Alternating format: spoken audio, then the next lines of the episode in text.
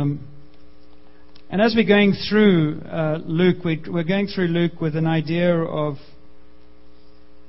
Jesus was much more radical uh, than in our Western world we often believe him to be. You know, in our Western paradigms, uh, Jesus is really just, you know, the, the, the faith, that the Christianity I grew up in was you just behave yourself, be good. And then you're a good Christian if you don't kill anyone. That's kind of like the measure.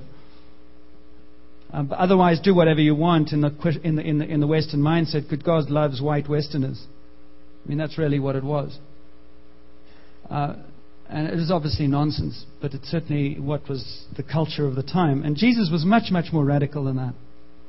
He was much, much more dynamic than that. He was about human beings, human beings living for God and, and becoming what God intended them to be. And he, he hasn't changed. And so, the one thing that God understood, and it's the one thing that I believe He's wanting to restore into the church, is He's wanting to restore passion and excitement that doesn't come out of guilt, but comes out of just amazement at what He does. And it's been very difficult in the Western church, and this is why many churches are empty, because people have finally said, I can't handle religion anymore. I just live guilt. I just live guilty. And I come to church and, and we talk stories, and I never see anything change, and my insides are not like what you talk about. And I can't get it together. And when God came in Jesus, he, he was saying to the same kind of church, because the Pharisees were there putting heavy burdens on people, he was saying the same thing. He said, I'm not like what you think I am. I'm not locked in a synagogue. I'm not locked in the Torah. I'm not locked in this big book. I am alive and real, and my name is love. And I'm not this sentimental love, by the way. I'm love of truth and power. So to know me is to love me and also to be terrified. I am God. And I'm on one mission, and that is that your life would know what it is to be fully in me and me in you. And that means we're going to have some tussles along the way because sometimes you want to be God. You familiar with that one? So we're going to talk about Jesus in, in the way he walked through this world because you see, Jesus said, If you've seen me, you've seen the Father. If you've seen me, you've seen God. If you want to know what God is like, look at me. And people were astounded because they had never imagined in their wildest dreams that God could be so cool. That God would walk up to people and tell them that He loved them.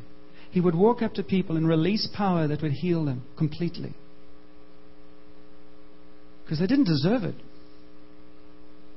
And Jesus just kept on doing it again and again. And so, you know what happens? People gather around him. And so you hear wherever Jesus went, there were crowds of people. There were crowds of people. Let me read from Luke chapter 7, verse 1. And these are, these are familiar stories to some, where, where this is the centurion. When Jesus had finished saying all this, and uh, we talked about this a few weeks ago.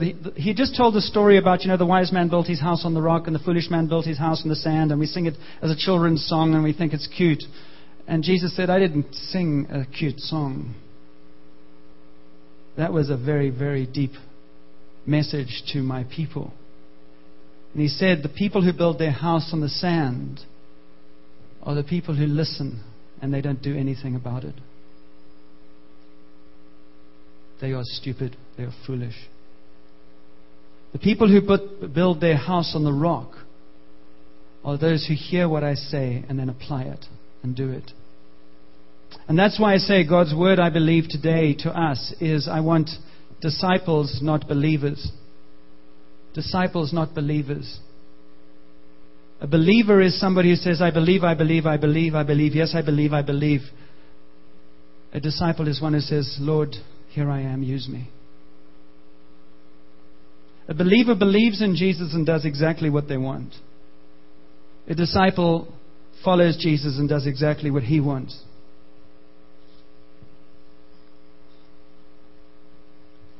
What are you? Or would you like to be? In, in a traditional sermon, I would guilt you into something. Right? You know me. I would guilt you into it. You're not doing enough, you're not giving up enough, da da da da da da da. That's what you would get, right? You'd feel thrilled by the end of it. It's a waste of time. And I guess if Jesus didn't do it, why should I? So there was another way he did it. There was another way. Let's read about it. When Jesus had finished saying all this in the hearing of the people, he entered Capernaum. There, a centurion's servant, whom his master valued highly, was sick and about to die. The centurion heard of Jesus and sent some elders of the Jews to him, asking him to come and heal his servant. When they came to Jesus, they pleaded earnestly with him. This man deserves to have you do this because he loves our nation and has built, up, built our synagogue. So Jesus went with them. He was not far from the house when the centurion sent friends to, to say to him, Lord, don't trouble yourself, for I do not deserve to have you come under my roof. That is why I do not even consider myself worthy to come to you. But say the word, and my servant will be healed. For I myself am a man under authority, with soldiers under me. I tell this one, Go, and he goes, and that one, Come, and he comes. Then I say to my servant, Do this, and he does it. And when Jesus heard this, he was amazed at him, and turned to the crowd following him, and said, I tell you this, I, I tell you, I have not found such great faith, even in Israel. Then the men who had been sent returned to the house and found the servant well. And Jesus was impressed by this. The centurion, I'm not going to spend a long time on this, I just want to make one point, and that is the centurion was a man of position, he was a man of authority, and he knew that orders were obeyed, and if you gave orders, people did things. He was used to that. And he had a son, I mean, a servant who was sick, and he had no idea how to deal with that. He couldn't heal that servant. He was a centurion with enormous power, enormous wealth in those days, and he, he had some clout. He knew people. But nobody he knew could heal his, son, his, his servant. And so he said to friends, uh, he, he said to some of the elders, he went to the, the church that he helped build, but he didn't really share their faith. And he said, Can you help me? He had a humility that came out in the open. And I'm speaking now to those of us, and there's probably all of us, who are very passive in our walk with Jesus. And we say, Well, I prayed to God and nothing happened. And I asked God and nothing happened. And it's not fair he does that and he doesn't do this. Here's your key. The centurion had an issue that he didn't know what to do with, and he went to the leadership of whatever group he knew, and he said, Can you help me? I've just heard of this guy, Jesus. Now, Jesus is radical. He's just turned up on the horizon, and apparently he heals people. My servant is sick. There's somebody called Jesus over here, and he's doing some amazing things. God, if you're there, I pray that he knocks on my door between 5 and 6. No. There are many of us here who don't have the answer to our prayers because we're doing that kind of praying. I'd like it on my terms. I'd like it in my language. I'd like it through the people that I want to have it come to me. And Lord, when you've got all of that lined up, I'd like to receive it. And God the Father would say to you this morning, I'm sending you in all my love the answer to the cries of your heart. But you humble yourself and receive it as I give it, not as you want it. Because I'm about building character, and I am God. And you're way too proud, and you've got too many conditions, and I'm going to help you with that as well, by the way. And as Graham Cooke would say, he would say that in the nicest possible way.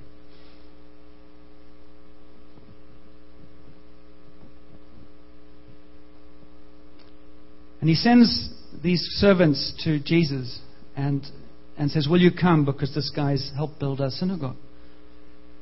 And Jesus starts responding. And then the guy says, You know, I'm not even worthy of you coming into my house. I mean, I know how to give, I don't need to waste your time. Just give the order. And so he sends some friends. Now, what's he doing? He's also saying to his friends, I have a need. And so he sends his friends to Jesus. And Jesus is blown away and he says, I've never seen faith like this among the people who are meant to call, you know, the Jews. And by the time those guys got back to the centurion's house, the man was healed, the servant was healed. And word got back that the servant was healed. That's why crowd, crowds follow Jesus, because things happened. He didn't just talk. When he spoke, people were healed, they were set free.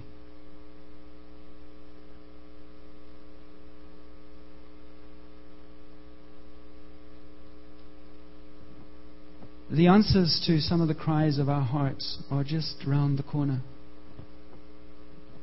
We just got to get up and go and get it.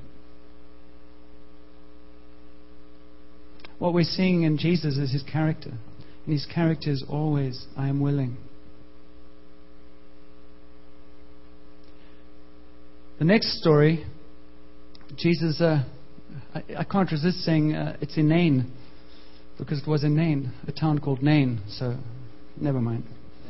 He went to a town called Nain, and a woman and his disciples and a large crowd went along with him. And large crowds only follow people when they, they're intrigued by what's going on. Jesus had large crowds.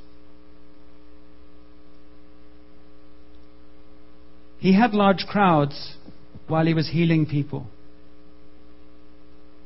He had no one when he stood up to the authorities and said, Kill me. The same today. I'm here, Jesus, please heal me. When he says, Follow me, we start filtering off, don't we? The only way that you and I will follow Jesus to the point of inconvenience is when we are more amazed by Him than about the stuff around us. And that's why I say there's no point haranguing. My prayer is that we will become more and more amazed by the power of Jesus and the presence of Jesus. And that will captivate us. That we won't, we'll have to stop the testimonies every week. We said we can just got room for five. And they're going to be testimonies of you healed my leg. You gave me vision.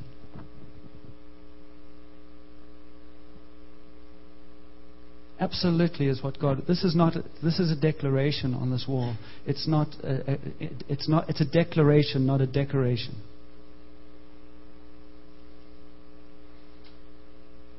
God's looking for disciples, not believers. Disciples make these declarations come true on earth as in heaven now. And he's, he is looking at you. As we saw last week. Come back to that. That's the punchline. Jesus to, went to Nain, and his disciples and a large crowd went along with him. And as he approached the town gate, a dead person was being carried out, the only son of his mother, and she was a widow. That's pretty heavy duty. A mother with a dead son and a dead husband. And a large crowd from the town was with her. So Jesus has a large crowd, and she has a large crowd. The one large crowd is supporting her in her grief, and the other large crowd is saying, What's he going to do next? Now, Jesus was obviously going there for a reason. Maybe he knew it, maybe he didn't. And when the Lord saw her, his heart went out to her, and he said, Don't cry. Then he went up and touched the coffin, and those carrying it stood still, and he said, Young man, I say to you, get up. I love this phrase. The dead man sat up and began to talk the dead man sat up and began to talk. And Jesus gave him back to his mother. And they were all filled with awe and praised God. A great prophet has appeared among us. They said, God has come among his people. And this news about Jesus spread throughout Judea and the surrounding country. That's the Jesus who we serve. How many of you have seen a dead person rise from the dead? How many would like to? How many people have we prayed for to rise from the dead? Maybe it's why we haven't seen any. There are testimonies about that. What we have to come to terms with is that every time you pray for something, you don't always see it. That doesn't mean to say it won't happen. You trust God with that. But you get hungry inside and say, It is possible. But the other point that is important out of this story is that Jesus was going to Nain and he saw this procession that he just happened to come on. And when he saw the situation, his heart went out. And he said, As you see me, you see my Father. What does that tell you? God's Father goes out to those who grieve. God's Father, God's heart goes out to those where life is, is, is, is painful. God's Father goes out. And He goes to them and He says, Don't cry. But He's longing to have a, a, an encounter with people where it's more than don't cry. It's get up and walk. Be healed. Be set free. I have power. The kingdom of heaven is power. It's not just talk. So, when in these two stories, you see the character of God the Father incredibly loving, incredibly powerful, incredibly sensitive to the people, whether he's a centurion or a widow. He doesn't pay any attention to your status. You matter. You matter to him. Right now.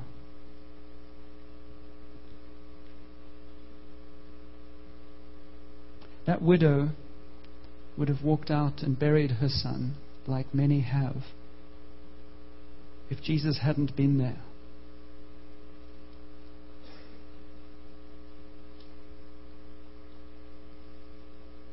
God so loved the world that he became human, indwelt skin, in order that we would know that he was alive and real. When he left this earth, he said, As the Father sent me, so I send you.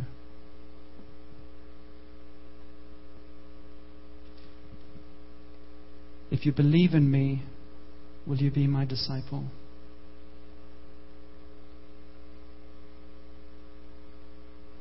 Would you give up anything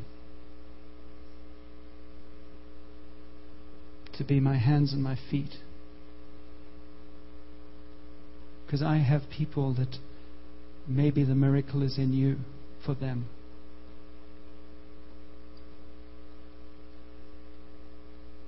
I want to call my people from this obsessive self centeredness into an other centeredness. And as they serve others, so I will bless them.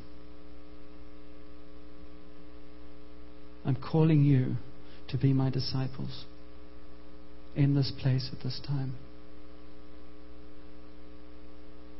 If my spirit is in you, I'm calling you to that. Quickly to Paul. And Paul writes to the Thessalonians and he says some amazing things to them, and it was just so cool to read it and be reminded of it. Uh, I get excited by reading it because he, he, says to the, he says to the Thessalonians, I never know where these books are. Some people cheat and they put tabs in and they look smart. I've meant to have written, known this book for 50 years and I still don't know where the books are. And I refuse to do that silly little rhyme that you sing a song, yeah, Thessalonians, whatever, you know. Not doing it. So, whatever, you know. I've got issues. Yep. Well, that's for your encouragement. Listen, that's useless. Um, listen to Thessalonians. Listen to these words again.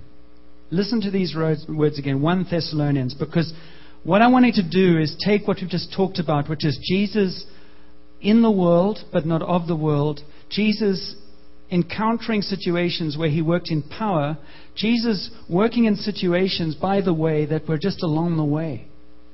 They weren't.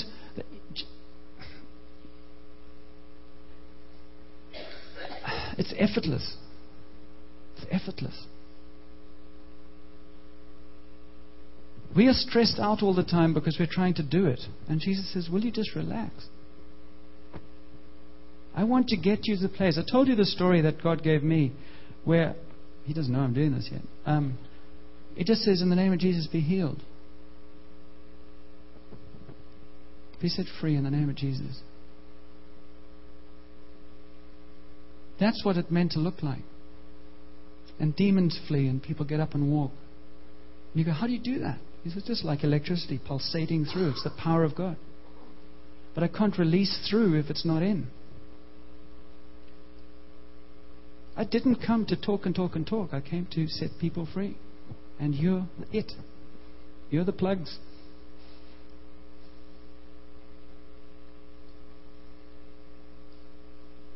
Sitting in the pub. Forgive me, those of you who are having issues with hard luck. Um, it was at Longwood, actually, about a year or two ago. And uh, somebody's got to do that ministry. Um, and and I remember, and I, am just sharing it again because it might be important. I, rem, I remember, um, I, I've shown this. You know, what is that? It's the law of gravity, right? It's a principle. And I can stand up. I do not have sleepless nights, I promise you. I do not have sleepless nights thinking tomorrow morning I'm going to stand up in church, I'm going to hold up my keys, and oh God, please let them drop. I'm absolutely secure that the law of gravity, I mean, it would be fun if it didn't work because then it would look even more strange. But the law of gravity will work. It was like God said to me, and I'm absolutely claiming this one. He said, to, to, to this degree, hang in with me. And there will come a time where you will stand up in a pub like this and you will declare to people, if you want healing right now, you can come and Jesus will set you free. And you will have the same security as if you were just dropping your keys. That I am that reliable and that faithful and that powerful. And that appeals to me. That's the Jesus I'm chasing after and saying, Lord, come. I don't know about you, but I have no interest in meeting on a Sunday morning to talk about a historical figure. I have every interest in seeing God set people free today and show the historical figure is alive. And so Paul wrote to the Thessalonians and he says this. He says, we always thank God for all of you, mentioning you in our prayers. We continually remember before our God and Father your work produced by faith, your labor prompted by love, and your endurance inspired by hope in our Lord Jesus Christ. That doesn't sound passive to me. Work produced by faith, labor prompted by love, and endurance inspired by hope. We've got to go. For we know, brothers, loved by God, that He has chosen you because our gospel came to you. What did it, how did it come? Not simply with words, but also with power, with the Holy Spirit, and with deep conviction. What does that mean? It means, let me talk to you about Jesus. Do you know what he has done? Do you know who he is? He's in my heart. Do you know how he rescued me? I could talk to for 20 minutes like that easily. Do you know how he rescued me? Do you know how I was broken and he picked me up? Do you know how he transformed my situation? And when that bubbles up inside you, other people will go, Wow, I want to know that person. Because I just knew Mr. Christ. I'd like to know Jesus. Will you give me some of what you've got? Sure, Jesus, I just pour it out of you. That's what Paul was saying the Thessalonians were known for. You know how he lived, we, how we lived among you. This is the Christian life. We lived among you for your sake.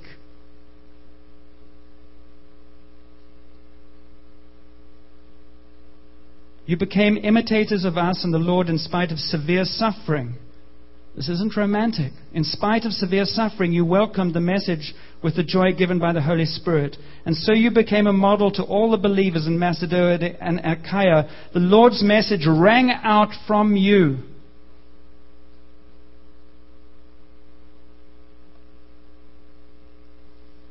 Because of the integrity of your life, the passion of your hearts and the quality of your relationships.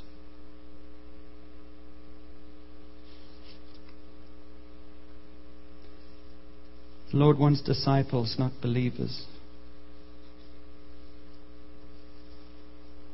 So, two weeks ago, we talked about Jesus' promise in John 14, where he says, If you to, to all extents and purposes, if you ask me into your heart, the Father will come and I will come and we will live in you. And we considered what would it be like for God to live in me? if I was interviewing God and saying, What's it like living in so and so? What's it like living in you? We thought about that. And maybe we're challenged by that. And today, Paul talks about they were imitators of you. We were a model for you of what it looked like to have Jesus alive. And the question I ask myself as I ask you this morning is if we were all imitators of you, what kind of church would we have? Right now, if everyone imitated you, what kind of church would we have? And what kind of Jesus would we know? And this is not to make you feel guilty at all. It's about stepping into something more if you see a gap.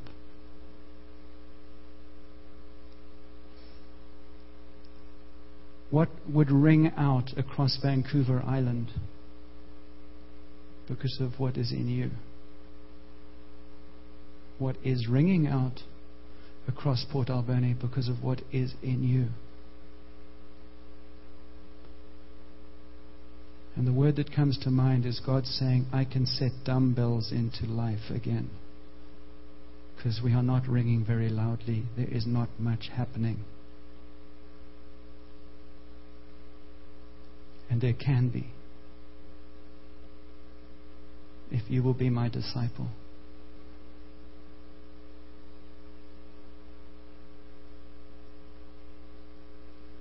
Can I amaze you enough to release you into life that will ring out from this place across the nation.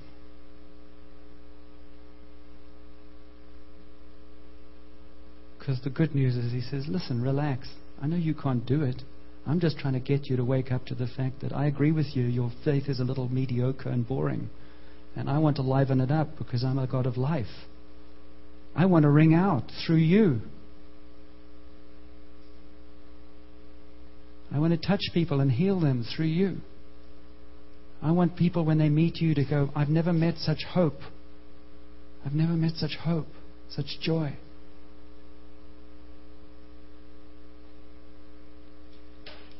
Stand.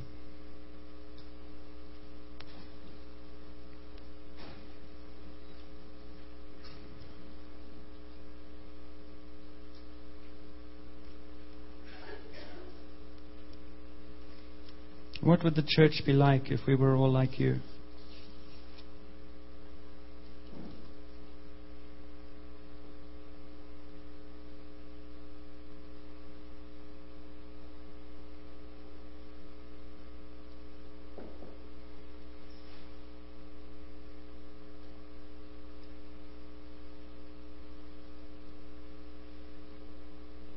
Listen to the Lord as He speaks into your own heart about your relationship with Him.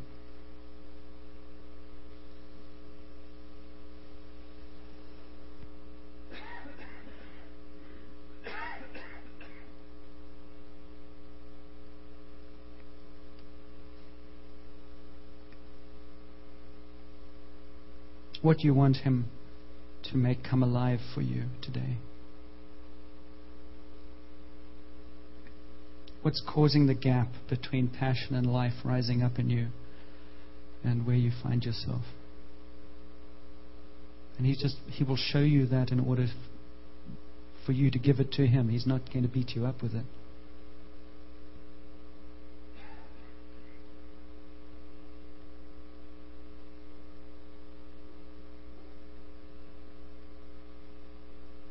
So the good news of a living God is He's a God of truth. So He exposes stuff that's getting in the way. He just says, Give me that.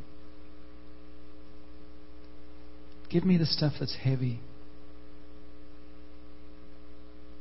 Give me the stuff that burdens you. Give me the stuff that's caused you to get despairing. Give, you the, give me the stuff that has taken, caused you to take your eyes away from me.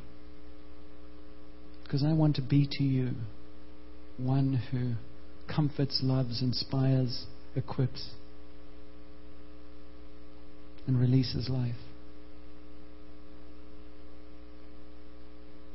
I'm not angry with you, I'm your Savior.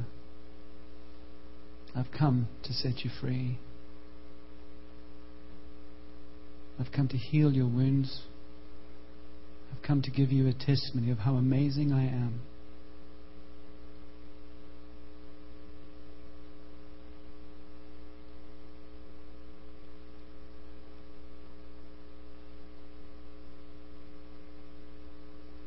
The Holy Spirit just pray for you to be poured out over this place right now into every heart that reaches out for you.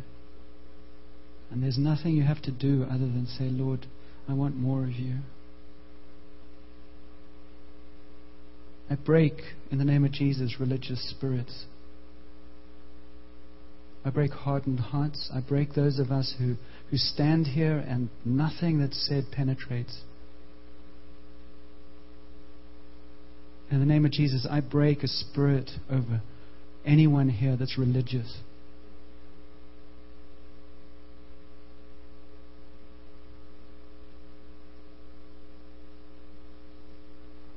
I pray softness and openness and responsiveness. Huge expectancy for what is to come. If Jesus can raise the dead, he can certainly deal with you and me. So look up to Him and say, Thank you, Jesus, that you have me in your hand. Thank you that you are, there's so much more that's still to be learned. I want to learn it. I want to be a disciple, not just a believer. I want to be like those in Thessalonica that he said, We lived among you for their sake. I want to live among this community for their sake, not just for mine. And I give you my powerlessness and thank you that in my weakness you are strong.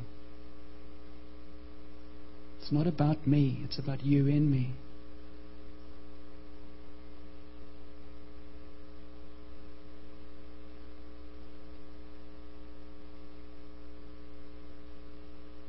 And Jesus says to you that as you trust me with your heart and your life, I will begin, well, I will continue, but I'll be more able to touch the circumstances around you that you keep on bringing to me.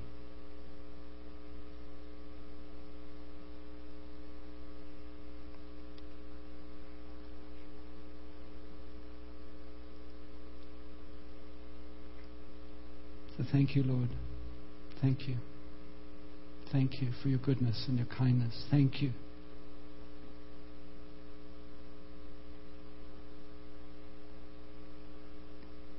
As we come to break bread this morning, we gather around this table and we remember Jesus who fed his disciples and said, Do this in remembrance of me. And we come up to receive because we get out of our seats and we do something. We put out empty hands and we say, Lord, feed me. And maybe as we do this this morning, you might just think about that and just say, Thank you that you give me everything I need you're for me, not against me.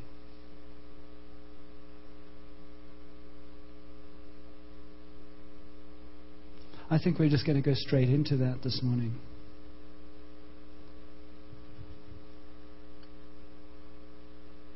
And I want you to answer the question